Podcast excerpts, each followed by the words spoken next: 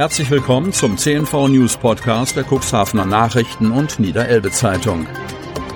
In einer täglichen Zusammenfassung erhalten Sie von Montag bis Samstag die wichtigsten Nachrichten in einem kompakten Format von sechs bis acht Minuten Länge. Am Mikrofon Dieter Büge. Wenn Ostergäste Ladesäulen suchen. Stadt und Landkreis wollen die Zahl der Ladestationen für Elektroautos in den kommenden Monaten um rund 100 erhöhen. Von Thomas Sassen. Cuxhaven-Otterndorf. Gerade einmal ein Dutzend öffentliche Ladestationen für Elektroautos gibt es bisher in Cuxhaven. In Otterndorf sieht es mit zwei Stationen noch bescheidener aus.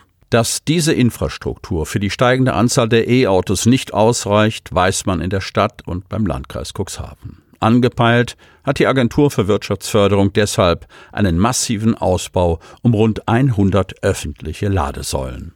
Der Energieversorger EWE e aus Oldenburg erhofft sich in Cuxhaven ein gutes Geschäft mit dem Verkauf von grünem Strom an Autofahrer, die an die Küste kommen und ihren Stromer hier auftanken müssen, ob als Tagestouristen oder Urlauber. In Abstimmung mit der Stadt werden dafür geeignete 10 bis 15 Standorte gesucht. Im Idealfall ist das dort, wo Tagesgäste verweilen, um etwa zum Strand zu gehen oder einen Einkaufsbummel zu machen. Leichter haben es Urlauber, denen Hoteliers und Vermieter schon heute häufig eine Lademöglichkeit anbieten. Dass das Investitionen erfordert, hat sich herumgesprochen, zumal wenn eine Schnellladestation aufgebaut werden soll, die mit mehr als die üblichen 11 Kilowattstunden lädt. Doch ohne eine flächendeckende Ladeinfrastruktur wird die von der Bundesregierung propagierte und geförderte E-Mobilität auf der Strecke bleiben.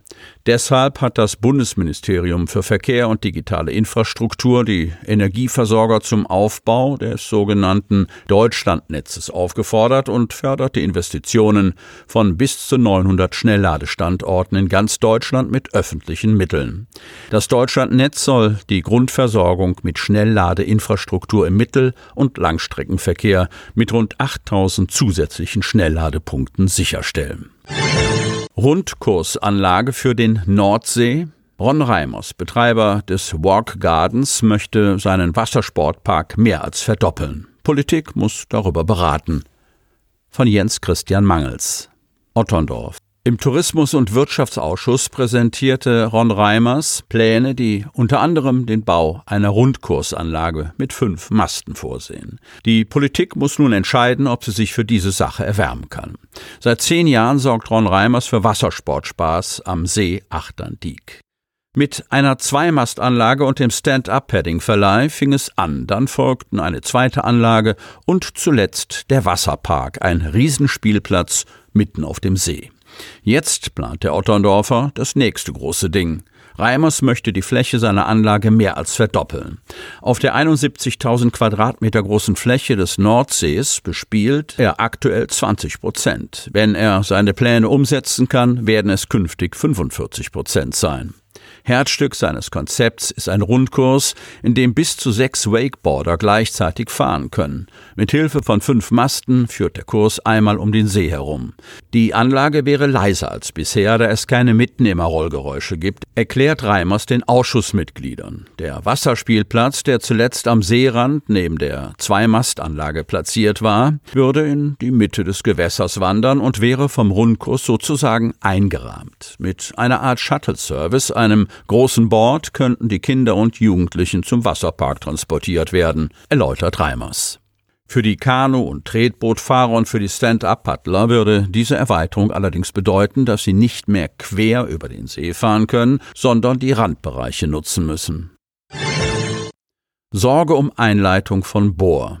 Aktionsbündnis für verantwortungsvollen AKW-Rückbau fordert Filtertechnik bei Eintrag in die Elbe. Kreis Cuxhaven. Es sei zwar erfreulich, dass das Atomkraftwerk Brockdorf nun außer Betrieb genommen sei, aber kein Grund, sich beruhigt zurückzulehnen. Aus Cuxhaven und Landhadeln regt sich aktuell Widerstand gegen die Beantragung des Unternehmens Preußen Elektra zur sofortigen Einleitung von kontaminierten Abwässern in die Elbe aus dem AKW Brockdorf auf der gegenüberliegenden Elbseite. Die Forderungen der Umweltschützer sind ganz konkret. Es gebe neue Filtertechnik und die solle auch angewandt werden. Die Frage des Umgangs mit dem Atommüll sei nach wie vor ungelöst. Das hiesige Aktionsbündnis für den verantwortungsvollen AKW-Rückbau setzt sich dafür ein, dass die Umwelt und besonders die Elbe durch die Rückbaumaßnahmen so wenig wie möglich belastet werden.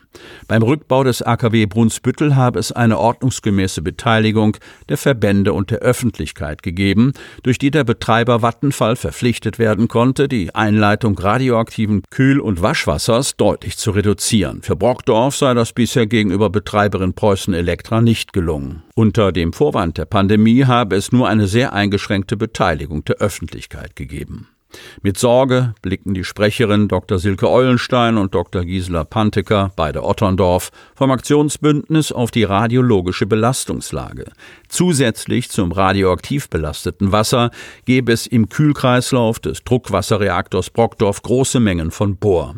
Es werde dort als Neutronenfänger eingesetzt, sei also mit Radionukliden und atomarer Strahlung verbunden. Dieses radioaktive Bohr solle ebenfalls in die Elbe abgeleitet werden, während des Rückbaus in der gleichen Konzentration wie während des Betriebes. Bohr selbst zähle zwar in geringer Menge als nicht toxisch und werde auch als Dünger benutzt. In höheren Dosen könnten Fische sterben und auch bei Pflanzen und Menschen seien Gesundheitsschäden beobachtet worden. Damit Sie ab sofort keine Podcast-Folge mehr verpassen, benötigen Sie lediglich einen sogenannten Podcatcher. Auf den meisten Smartphones ist dieser bereits vorhanden. Falls nicht, dann suchen Sie ganz einfach in Ihrem App Store nach einem kostenlosen Podcatcher wie zum Beispiel Spotify, Apple Podcast oder AntennaPod. Selbstverständlich können Sie unsere Podcast-Folgen auch direkt über unsere Website unter cnv-medien.de slash podcast anhören. Sie hörten den Podcast der CNV Medien, Redaktionsleitung Ulrich Rode und Christoph Käfer. Produktion Rocket Audio Production.